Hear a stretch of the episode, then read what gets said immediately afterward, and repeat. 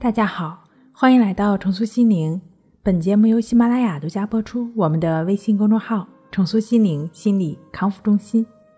今天要跟大家分享的内容是焦虑症自救，每天一小时，你就离痊愈不远了。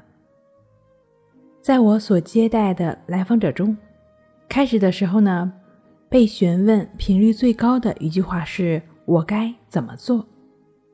其实你有没有想过？根本不需要做什么。为什么会有焦虑症状呢？大概哪里有压迫，哪里就有反抗吧。就像皮球一样，越拍弹的就会越高。当我们感觉到身体某个部分有一点痒，会下意识的反应就去挠一挠。每每遇到令自己主观上感觉不舒服的感觉的时候，我们也是往往。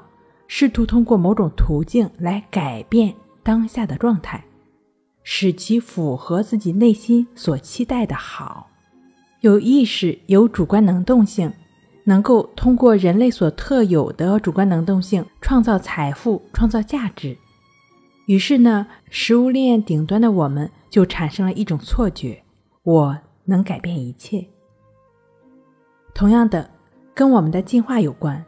当我们看到凶猛高大的动物时，会不自觉地有胆怯感，痛苦荷尔蒙肾上腺素分泌增加，这是非习得性的，与焦虑感相对应的躯体症状也就会出现，大脑就会发出快点躲避的信号。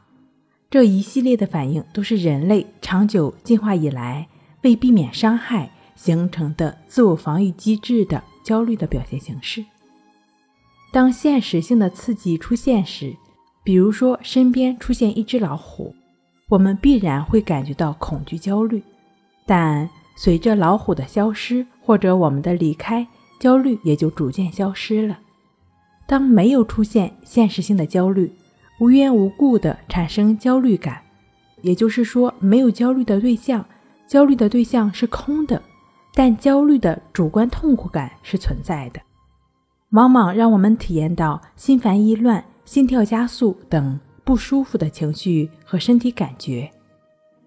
作为具有主观能动性的人，进化的本能告诉我们，试图采取某种方式来逃避痛苦。但这种情况的焦虑对象是不存在的，又要逃离什么呢？转而处理现实存在的痛苦，在焦虑上做文章。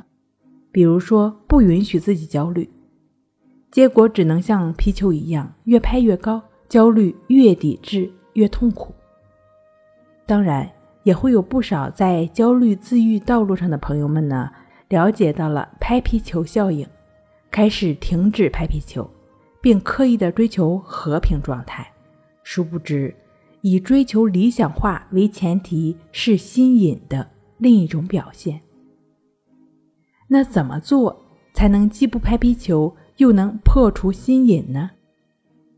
就是两个方面：不做和做。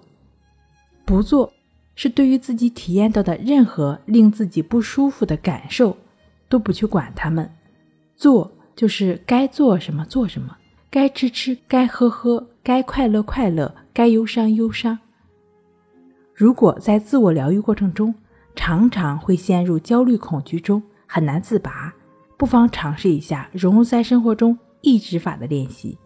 亦是如此，融入在生活中大量持续练习，也就是协助我们与当下同在的工具。